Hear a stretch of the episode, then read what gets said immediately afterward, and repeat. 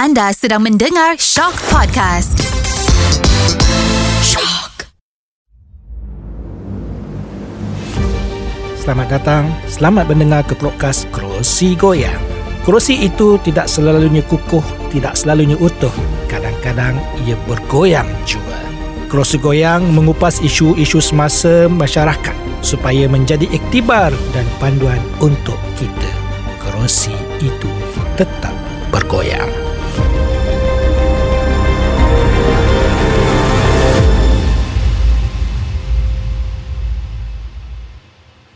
Selamat datang ke podcast Kerusi Goyang. Untuk hari ini kita akan membicarakan topik yang agak berat sikit. Kita nak bicara tentang graduan-graduan yang sedia ada tetapi masih menanam anggur. Untuk hari ini kita ada Fikri Ashraf. Hai, Assalamualaikum warahmatullahi wabarakatuh. Silakan saudara Fikri, siapa ni? First of all, thank you Doktor for inviting me here to be part of the journey of Kerusi Goyang. Uh, my name is Fikri Ashraf, call me Fikri lah. So, in term of my background, previously I had the experience untuk belajar dekat beberapa buah negara. Satu dekat Malaysia lah, foundation. Ah, Mana nak tahu terus-terus Ah, pergi duduk luar ah. negara kan? So kita start dulu dekat Malaysia Ada Okay. training program Okay. SBP ke? Saya daripada uh, Royal Military College Daripada RMC Ah, ni geng-geng putra Ah, lah ni. ah. Ni my junior ni. Boleh pumping lagi tak? Eh boleh So start dengan Malaysia Pergi ke US Masa kat US Kita pernah ada program Ke Turki juga Okey. And then selepas tu Saya sambung master Dekat University of Manchester So dari segi Pembelajaran tu Saya dapat tengok lah Beberapa Perbezaan Daripada sistem pembelajaran Macam mana dekat western countries Buat orang punya sistem Macam mana Malaysia buat Kita punya sistem Dan kita cubalah Olah tengok mana yang sesuai dengan kita.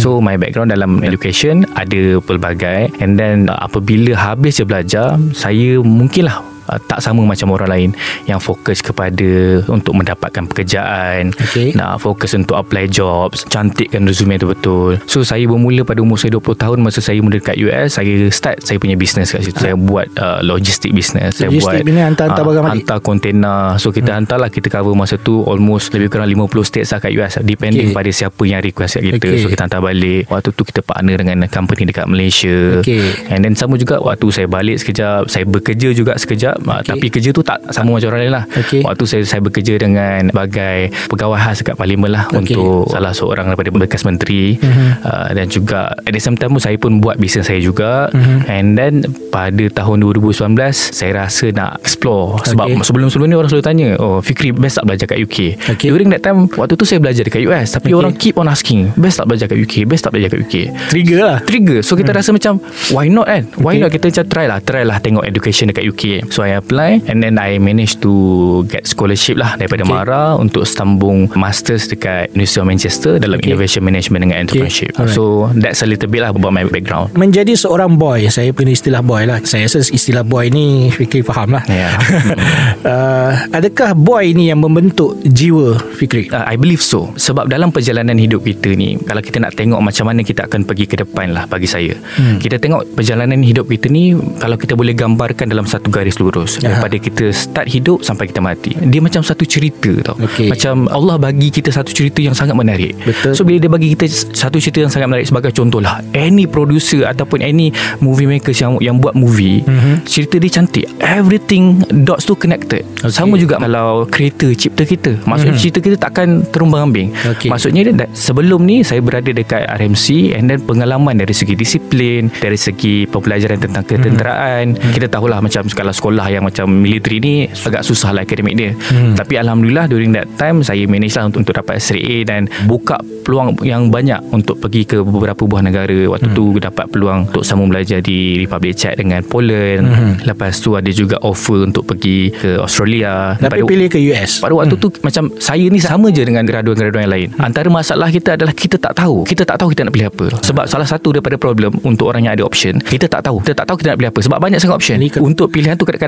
kalau ada pilihan yang limited, itu lagi bagus lah sebenarnya. Ah. Ah. sebab kalau kita masuk kedai kita nak pilih barang, Ya. ada 100 aneka barang, susah kita nak pilih satu. Kita tengok kedai yang banyak lauk ni Dia Ah, confused ah, Kita confused nak pilih mana satu So macam itulah perjalanan saya waktu tu Saya tak tahu nak ambil apa Ada graduan dekat luar Bila dia nak ambil sebagai contoh Satu subjek Ataupun satu course Confused Dia tak tahu nak ambil apa Tapi macam bagi saya pada waktu tu Saya nak explore Saya punya curiosity pada waktu tu Saya sepatutnya sambung medicine Dengan check dengan Poland tu Saya tahu dah Ah. Dia kena ambil medik Ah, lah Mula-mula Mula-mula masa tu Mara Dia offer pada orang semua untuk pergi daripada pihak Poland and then during that time ada beberapa isu dengan kos perubatan pada waktu tu mm-hmm. dia offer jugalah untuk pergi ke Indonesia ataupun India Okey. uh, tetapi pada waktu tu saya consider diri saya sebagai budak kampung lah daripada Jerantuk Pahang so mm. kita daripada kawasan luar bandar and then kita explore zaman dekat SBP ni dekat mm. high school ni and then kita nampak lagi banyak peluang so pada waktu bila kita daripada kawasan luar bandar dan kita tengok rupa-rupanya peluang tu lagi luas dekat dekat luar sana so kita try lah untuk tengok apa sebenarnya peluang yang kita boleh ambil kita try. Selepas pada tu saya dan rakan-rakan di offer oleh Mara untuk dia cakap you guys boleh ambil apa-apa course yang nak ambil kecuali medik dengan dentistry. Waktu tu doktor ramai semua tu Yeah. lah. Dia bagi kita orang pilihan untuk pilihan bernegara hmm. so pada waktu tu macam abang saya dah jadi doktor. Tapi saya rasa macam itu inspiration saya lah. Hmm. dia dah pergi tempat yang bersalji sebagai orang kampung waktu tu kita nampak tempat bersalji ni kita macam wish best yang dapat pergi situ. Tapi pada waktu tu kita nak ambil kurs khusus doktor. Tapi kita tak adalah rasa nak betul-betul nak jadi doktor sangat pada tu. Okay. sebab kita ada options so pada waktu tu saya pilih kurs untuk pergi buat sunset actuary dekat US tapi end up balik berbeza juga. Sebab hmm. waktu tu kita dalam explore. Waktu saya balik pada US Saya kutip double major dalam finance Dengan hmm. international business Dan juga concentration dalam actuarial science. Bagi saya lah Kalau macam contoh graduan-graduan kat luar Yang masih tak sure nak pilih apa course semua Cuba explore. Mungkin benda tu akan take some toll on us Dari segi hmm. macam kita punya pilihan. Tapi sebenarnya Macam saya cakap tadi Dalam garis lurus tadi Dalam cerita hidup kita There must be a reason Kenapa hmm. kita ada kat satu tempat Kenapa kita buat Apa yang kita buat. Dia begini Fikri. Mungkin ketika siaran ini diutarakan Keputusan SPM telah keluar Betul. eh? Ada yang akan senyum Ada yang akan menangis Ada yang tak tahu hala tuju masing-masing Tapi daripada mereka yang Alhamdulillah mendapat keputusan yang baik Kita doakan supaya memilih jalan yang terbaik untuk diri mereka Saya setuju apabila Fikri mengatakan Kita perlu explore Dalam kehidupan kita ni Kalau kita tak explore Kita tak tahu Kita jangan lihat apa yang ada depan mata kita saja. Boleh setuju kat situ? Saya sangat setuju because kita punya pilihan hidup ni dia bukan hanya A dengan B. Betul. Kalau kita tak tahu, that's good because hmm. kita boleh pilih everything. Hmm. Kita punya life options untuk diri kita sebenarnya very unlimited. Kalau hmm. contoh kalau kita dah start dalam satu-satu perkara, hmm. mungkin kita kena continue buat benda tu. Hmm. Tapi once kita rasa I don't know where to go. I don't I, I don't know what other option that yang I ada. Hmm. That's really good. That's a good news. Hmm. Because what? This is the time for you to explore. Especially untuk adik-adik yang baru lepas SPM ni. Hmm. Uh, this is actually the time untuk tengok betul-betul lah tengok research kalau macam contoh kita betul-betul ada minat kan sebagai contoh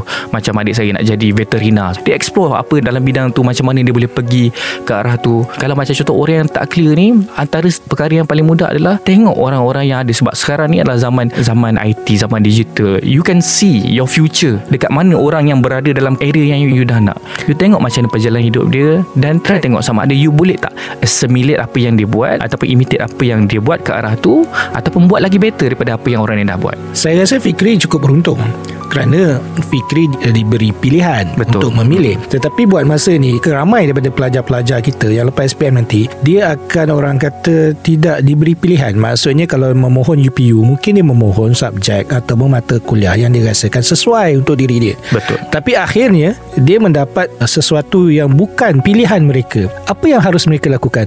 Teruskan atau terus mencari? Bagi saya untuk jawapan kepada soalan tu dia tak ada jawapan yang 100% tepat Mhm. because uh, soalan tu adalah soalan yang sangat subjektif. Tapi untuk budak-budak muda yang lepasan SPM sebagai contoh dia tak dapat buat pilihan dia. Saya boleh bagi example lah dekat luar sana, dekat dalam betul-betul industri sekarang ni, bukannya semua pekerja ni buat kerja yang diorang nak. Kadang-kadang peluang tu bukan seindah on paper. Maksudnya kalau kita nak jadi doktor kita boleh jadi doktor. Kalau kita nak jadi engineer kita boleh jadi engineer tak. Sebagai contoh yang ambil bidang law, in fact kerja dekat bank, in fact jadi influencer. Kita jangan limitkan kita punya opportunity sebab antara perkara yang paling penting untuk diri kita dalam masa tempoh masa pembelajaran tu bukanlah hanya untuk kita explore education tu sendiri. Tapi sebenarnya waktu tu waktu dekat universiti tu adalah waktu yang paling efisien untuk kita kenal diri kita. Pelajar ni harus meneruskan pengajian ataupun terus memilih pekerjaan. bagi saya bergantung kepada keadaan seseorang tu. Kalau dia rasa dia mempunyai flexibility untuk masih belajar dan explore. Sebagai contoh,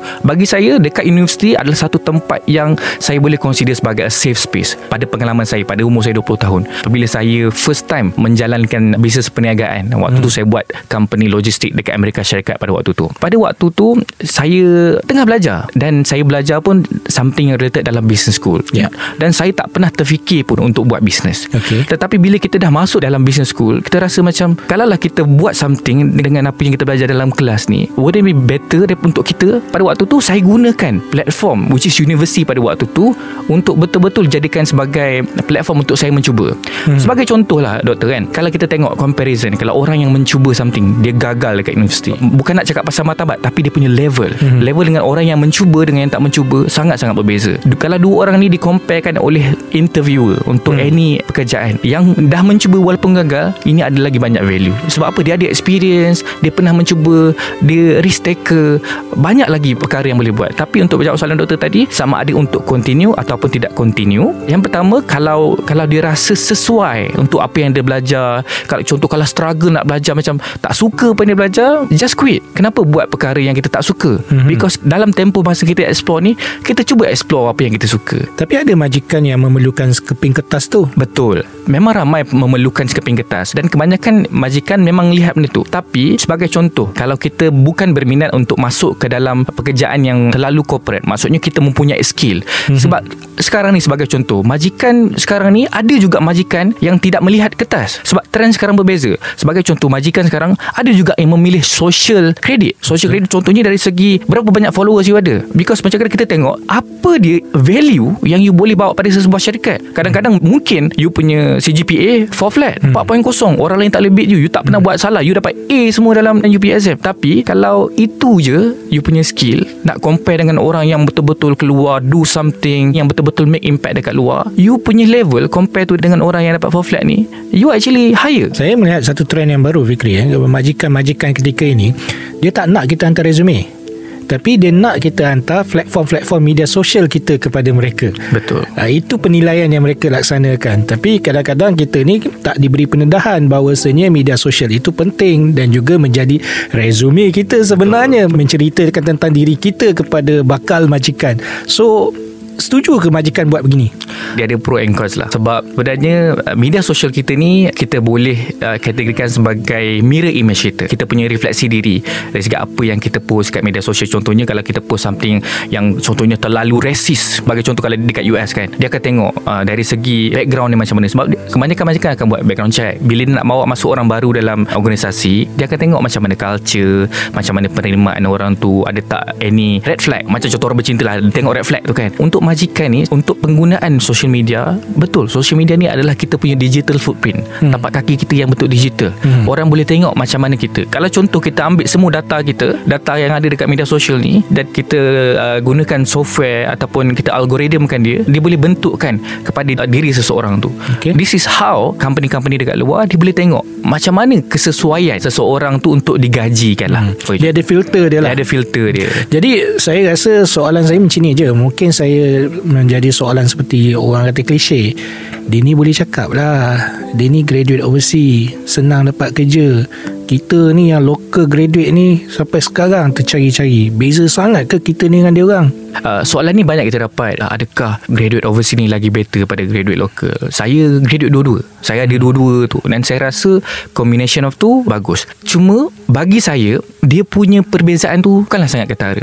Sebagai contoh Ramai graduan dekat dalam Malaysia Dari segi dia punya Credibility dia Top notch. Hmm. So kita tak boleh nak comparekan Dari sudut tu. Sebagai contoh pada saya Saya fokus kepada Lebih banyak kepada Membuka peluang. Maksudnya Okay. uh, Kita kita buka peluang Untuk menggajikan orang dari, Daripada kita digajikan Sebab apa? Okay. Sebab macam contoh saya Saya beruntung. Kita dapat lebih kurang 1 juta Daripada duit, duit government Untuk kita punya scholarship. Kalau contoh saya balik Dan saya tak memberi impact Dari segi membuka peluang pekerjaan Dari segi membuka Lagi banyak opportunity Untuk community.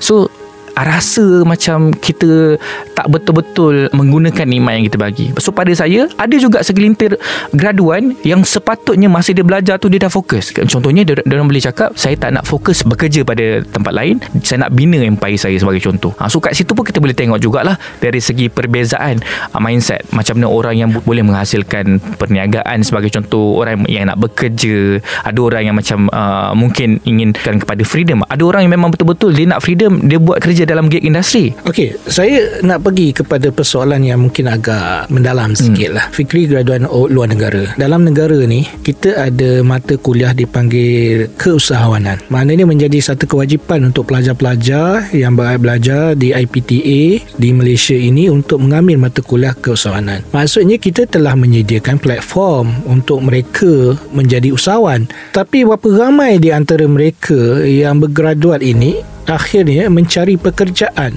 bukan untuk menjadi usahawan. Kat mana silapnya? Mungkin dari segi Fikri, mungkin Fikri kata nasib baik dapat grant. Bila dapat grant boleh bergerak. Pada mereka-mereka ini kat mana silapnya? Kalau Fikri boleh jelaskan? pada waktu mula saya membuat bisnes saya tolak semua possibilities untuk dapatkan grant daripada government uh, even sampai sekarang pula saya tolak sebenarnya as we go to the growth expansion kita try untuk dapatkan grant untuk suntikan lah untuk projek yang agak, agak besar tapi pada awal-awal tu saya lebih fokus kepada untuk solve problem sebenarnya kita solve problem yang kecil problem yang kita yang kita ada sebagai contoh waktu saya kat US uh, ramai yang ada masalah untuk hantar barang-barang balik Malaysia. So saya solve that problem. Saya supply container so kalau macam contoh untuk orang yang macam ingin menghasilkan peluang juga untuk menjalankan any aktiviti perniagaan dia boleh melakukan dalam skill dia sendiri. Sebagai contoh problem yang dekat dekat universiti. Mungkin ini kita boleh kata 50-50 lah sama dia applicable atau tak applicable.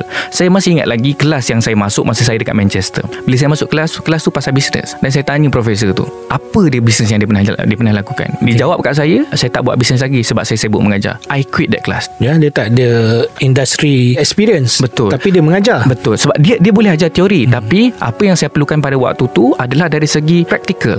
So untuk di Malaysia teori sangat penting. Tapi sebagai contoh kita tak ada betul-betul lah dari segi KPI universiti yang menghasilkan usahawan ni. Maksudnya dari segi berapa jumlah yang masuk kursus keusahawanan dekat universiti ni berapa yang register dekat SSM dan kita boleh keep track benda tu. So ini boleh menghasilkan graduan. Dia boleh cuba. Dan sebagai contoh uh, saya rasa sebelum ni SSM dah ada buat. Dia bagi bantuan untuk pelajar-pelajar universiti buat benda tu. Antara masalah dia saya rasa adalah dari segi gap. Dari segi gap macam mana dia orang belajar dan macam mana dia orang uh, applicablekan benda tu.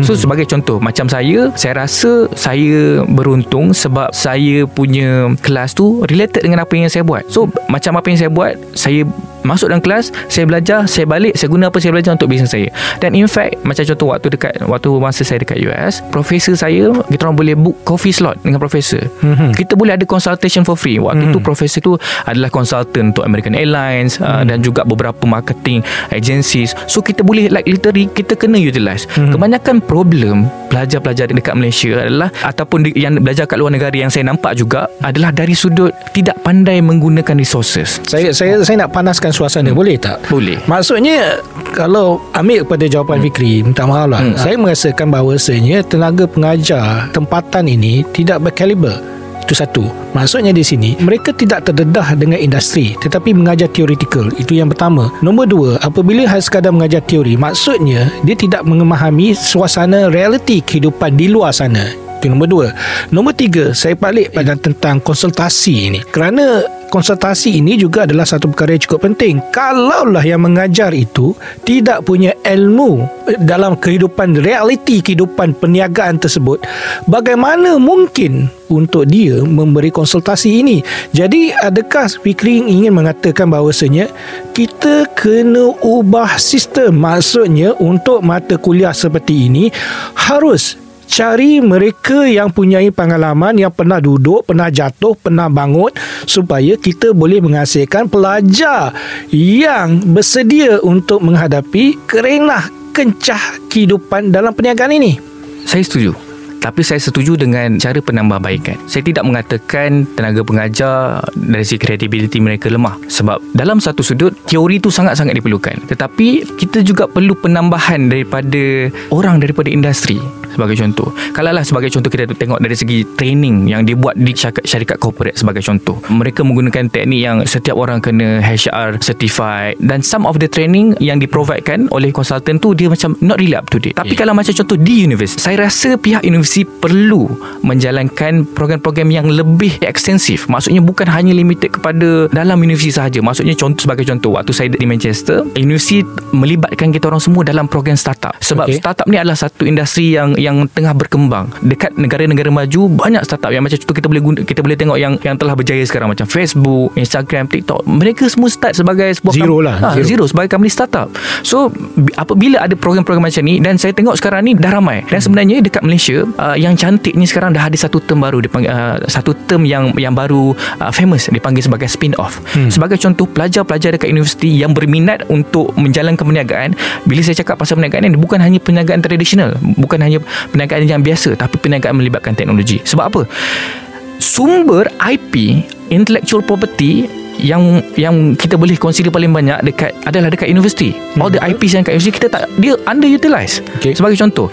Dan kebanyakan profesor ataupun academic researcher dekat universiti ni dia berminat untuk buat research. Dia kaji pasal teknologi ni contohnya boleh guna boleh applicable untuk this industry. Tapi kebanyakan shot sendiri Betul. Sebab dia sebab ada kesenjangan daripada industri dan juga dari sudut yeah. akademia. Hmm. Tapi apa yang cantiknya kalaulah ada persetujuan ataupun uh, collaboration dengan student yang melibatkan diri dalam perniagaan mm-hmm. dan juga IP yang diterbitkan. Mm-hmm. Setiap tahun ramai ramai student yang yang hasilkan FYP, yang hasilkan mm-hmm. final year project orang. Mm-hmm. And then jadi ja- dah and then dibukukan, disimpan masuk dalam kabinet mana-mana hilang Dia jadi archive lah jadi archive. Sayang sebab apa? This is something yang dah di research dengan hasil dengan dengan kajian yang dibuat tempoh masa-masa yang yang yang telah di uh, di explore dalam satu-satu bidang.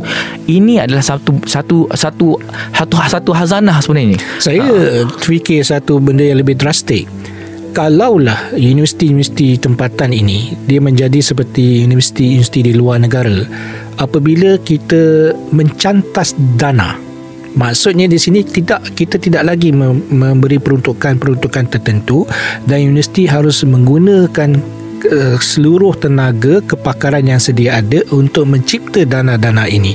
Saya rasa kadang-kadang manusia ini kalau kita been pushed into the corner barulah dia rasa tergapai-gapai nak buat sesuatu, nak memajukan sesuatu untuk mencari jalan keluar. Kalau universiti tetap disuapkan dengan dana-dana tertentu dan mereka merasakan quote and quote complacent tentang uh, terhadap mereka lah. Kerana kita merasakan bahawanya eh tak payah risaulah duit dah tak ada kita boleh berjalan. Kalau kita berhentikan peruntukan tertentu kepada universiti-universiti dan saya rasa dengan sumber yang ada dalam universiti seperti mana Fikri kata tadi innovation yang ada pelajar-pelajar yang cukup kreatif mereka akan mempergiatkan dan menjadikan dana drastik atau tidak keputusan ini dia drastik tapi saya tapi sebagai uh, orang yang realis saya rasa itu mengacau uh, ekosistem innovation. Hmm. because ekosistem innovation memerlukan uh, suntikan dana. Sama ada daripada public uh, which is government ataupun dari segi private because penggunaan dana ni sangat penting. Sebab kebanyakan has, kebanyakan kebanyakan kajian yang dibuat memerlukan dana yang kita panggil sebagai uh, sebagai capital intensif yang tak sangat boleh besar. ke kita JV dengan industri terus Uh, dari segi collaboration industri dengan uh, dengan universiti saya rasa itu dalam proses yang tengah berkembang. Sebagai contoh yang yang saya dapat lihat contoh di Meranti kat Bukit Jalil. Dia punya fokus lebih kepada nak empower this all academic researcher untuk commercializekan dia punya teknologi potential. Mm-hmm. so saya dapat lihatlah daripada private dan juga akademia punya engagement sekarang dah jadi makin cantik. Sebagai contoh, company-company besar yang ada dekat luar sana, dia boleh engage dengan dengan universiti yang menghasilkan research dan dia boleh hasilkan produk secara bersama. Secara JV ada juga IP-IP daripada universiti yang telah dilisenskan. So hmm. sebenarnya dekat universiti ni bukan hanya dia dia menunggu dana sahaja, hmm. tapi daripada hasil profit yang dia boleh dapat daripada lisenskan teknologi yang dijumpai, dia pun boleh dapat juga uh, dana daripada sumber-sumber yang berbeza. Jadi ha. mungkinkah persoalan yang timbul sekarang ini adalah tentang protege yang tidak diwujudkan? Betul. Dari segi potensi, potensi-potensi pelajar yang sepatutnya mengambil langkah ke depan. Sebab bagi saya uh, untuk jadi seorang yang yang saya boleh consider sebagai mahasiswa of steel ni, tak kisahlah sama ada dia habis belajar dia nak kerja ke, habis belajar dia nak buat perniagaan ke. Saya rasa jenis-jenis mahasiswa yang macam ni adalah mahasiswa yang rare. Maksudnya macam masa dia belajar dia tahu apa dia nak buat. Sebagai contoh macam saya, saya tak target 4.0 mm-hmm. because saya rasa saya tak perlu benda tu. Saya rasa 3.0 okey. Kita masuk kita dah belajar semua kelas, kita dah tahu kita grab everything. Pada waktu yang lebih tu kita boleh explore. Kita boleh pergi uh, competition startup kita boleh engage dengan kita punya lecturer untuk hasilkan projek-projek baru. Kita boleh uh, mingle dengan kawan-kawan kita untuk try untuk do project. Because untuk perniagaan ni dia bukannya hanya start dengan terus perniagaan yang besar. Kadang-kadang hmm. dia start dengan projek kecil kita test dulu lah kita test dulu kita buat pilot project dulu. Kebanyakan bila orang yang buat macam ni dia punya keberjayaan tu tinggi. Sebab apa? Risiko dia rendah. Bila risiko rendah dia, bila something happen to the project dia tak jatuh terduduk. Saya rasa ekosistem tu yang salah bagi saya. Maknanya kalau kita mempunyai pelajar-pelajar yang ingin mempertingkat kompetensi diri mana Fikri ceritakan tetapi kita tidak memberi penghargaan terhadap keinginan untuk memperbaiki diri itu. Maksudnya contoh, kalau Fikri kata dia ingin melaksanakan startup, ekosistem kita mengatakan benda itu kita tidak nilai. Kita tidak memberi sesuatu kredit terhadap perkara tersebut dan akhirnya melumpuhkan ekosistem itu kerana kita sendiri yang tidak memberi galakan kepada pelajar-pelajar untuk berfikir di luar kotak dan kita masih lagi memberi template yang sama kepada pelajar-pelajar dengan mengatakan untuk menjadi pelajar yang baik, pelajar yang cemerlang harus masuk kelas, pergi kelas buat assignment do the presentation attend the exam dan dapat markah yang terbaik. Itu template-nya. Bagaimana kita nak ubah template ini daripada kita mengatakan sebenarnya untuk menghasilkan istilah yang Fikri katakan tadi mahasiswa of steel ini kita naklah menyediakan seorang yang boleh bersedia untuk menghadapi realiti kehidupan ketika ini kita tidak menyediakan mahasiswa untuk menghadapi realiti kehidupan. Kita hanya menyediakan mahasiswa untuk menghasilkan sekeping kertas. Saya sangat setuju dengan kertas tu. Sebab selepas pada saya dapat sertifikat untuk degree, saya rasa satu achievement. Yang pertama saya rasa sebab saya dapat banggakan mak ayah saya. Okey. Tapi untuk menggunakan kertas tu Saya rasa dia tidak cukup bernilai. Mm-hmm. Sebab sebenarnya Regardless lah kertas apa yang kita ada Nilai yang sebenarnya ada pada diri kita Pembawakan diri kita. You tak ada sertifikat pun Kalau you pandai You boleh manage dapat masuk kerja. Sebagai contoh Sebagai contoh lah. Kalau you memang ada this mindset of uh, Mahasiswa of steel kan. You boleh offer. You you dah belajar something dekat universiti Contohlah Waktu hujung hujung sem you Masa masa you final year You kena buat You kena buat uh, internship. You tell them you, you nak work for free for 2 weeks ke 3 weeks ke even a month untuk you belajar hmm. dekat sini you dah boleh belajar banyak you dapat networking dia you boleh easily untuk you diserap kalau hmm. you betul-betul capable to to do what you do hmm. dan juga dari segi penerimaan orang lain pada you hmm. dia sebenarnya adalah penerimaan diri you sendiri pada you hmm. kalau you rasa you boleh go regardless apa orang cakap pun you memang boleh go mm-hmm. you nak kerja ke you nak buat bisnes ke tak ada masalah pun mm-hmm. ha. dari segi sistem tu pula sistem dekat dekat dekat universiti lah sebagai contoh kan mungkin ada universiti yang rigid maksudnya dia punya dia punya structure dah solid mm-hmm. sebab apa sebab mungkin ada sesetengah bidang yang memerlukan sistem yang solid mm-hmm. contohnya sebagai kalau you nak ambil medicine takkan you you, you, you terus keep daripada first year third, third year yep. dia, dia tak cantik macam tu dia mm. tak boleh macam tu mm-hmm. tapi kalau you dalam you dalam course yang you rasa you tak tahu nak buat apa you nak try something you explore dengan apa tengok betul-betul resources masa saya masa saya uh, try untuk think apa dia maksud sebagai seorang entrepreneur hmm. entrepreneur ni bukan hanyalah orang bukan hanya orang yang yang buat bisnes saja tapi saya nak cakap tentang entrepreneur punya mindset mindset seorang entrepreneur adalah adalah mindset management Mm-hmm. Dan management yang paling penting untuk seseorang adalah management of resources. Mm-hmm. Regardless apa-apa. Mm-hmm. Your time, your skill, your energy, your health, anything related dengan managing resources kalau you do it well orang campak lah you kat mana-mana pun jadi maksudnya sekarang ni kita boleh tuntaskan kat sini bahawasanya graduat-graduat yang sedia ada ni adalah yang tidak mempunyai jiwa kental masih lagi belum mempunyai jiwa steel ni. Maknanya mereka masih lagi mengharapkan pekerjaan yang disediakan. Berapa ramai di antara kita yang ingin berusaha sendiri dan merasakan lepas bergraduat ada ilmu boleh jalan. Tapi berapa ramai di antara kita yang merasakan kerajaan harus menyediakan pekerjaan untuk diri kita ada sesetengah uh, pihak yang uh, menekankan bahawa generasi yang yang yang mendatang ni adalah generasi yang entitled maksudnya hmm. dia rasa oh dia deserve to yeah. to get this to get that hmm. uh, tapi bagi saya bukan bukan kesemuanya sebab hmm. saya saya dapat juga tengok uh, generasi-generasi baru yang uh, jiwa dia kental dia, hmm. dia nak buat apa dia boleh buat dan saya rasa ini semua adalah bergantung kepada dia punya maturity sebagai contohlah kalau kita kita cakap 18 tahun ke 21 tahun adalah umur dewasa dewasa. Kita, kita tak ada sebenarnya macam switch yang kita rasa pada badan kita, kita dewasa.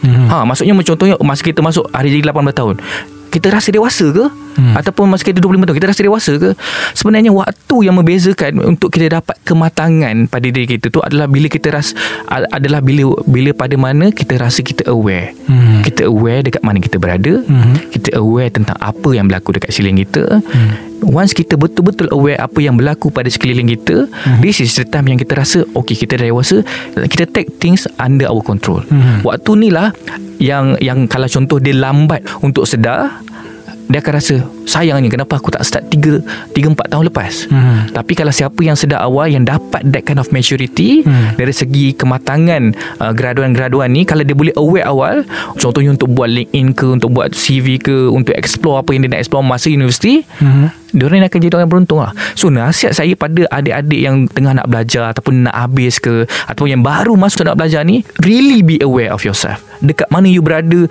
Check what is your family background Check what is your strength Check what is your passion Check everything about yourself. Because dalam dunia ni Once kita aware tentang diri kita Kita nampak everything Ya yeah. Setuju. Jadi baik kita recap uh, tentang perbincangan kita pada hari ini uh, Fikri.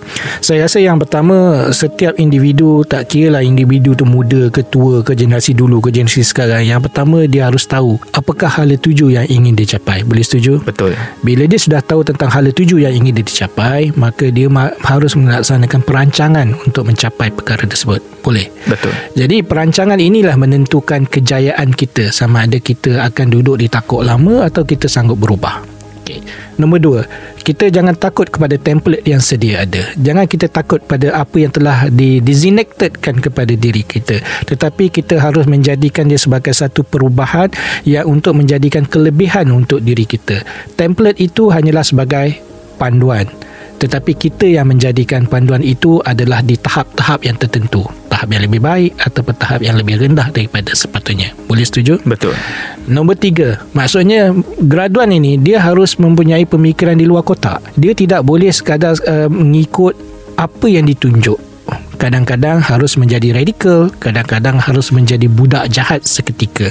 Kerana itulah pengalaman kehidupan yang paling berguna.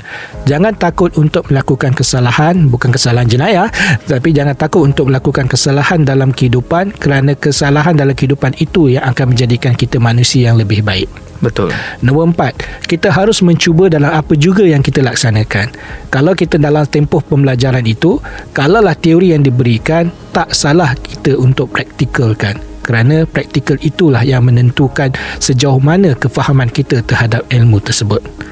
Nombor lima, generasi jangan cepat lemah generasi kita harus kental generasi kita harus tahu untuk berubah. Generasi kita harus berani untuk menentukan hala tuju yang ingin mereka capai. Kerana negara kita ini tak mungkin dapat berubah kalau semua orang mengikut jalan yang sama. Komen Fikri terakhir. Untuk semua graduan bakal graduan dan yang akan melanjutkan pelajaran satu je nasihat saya be different.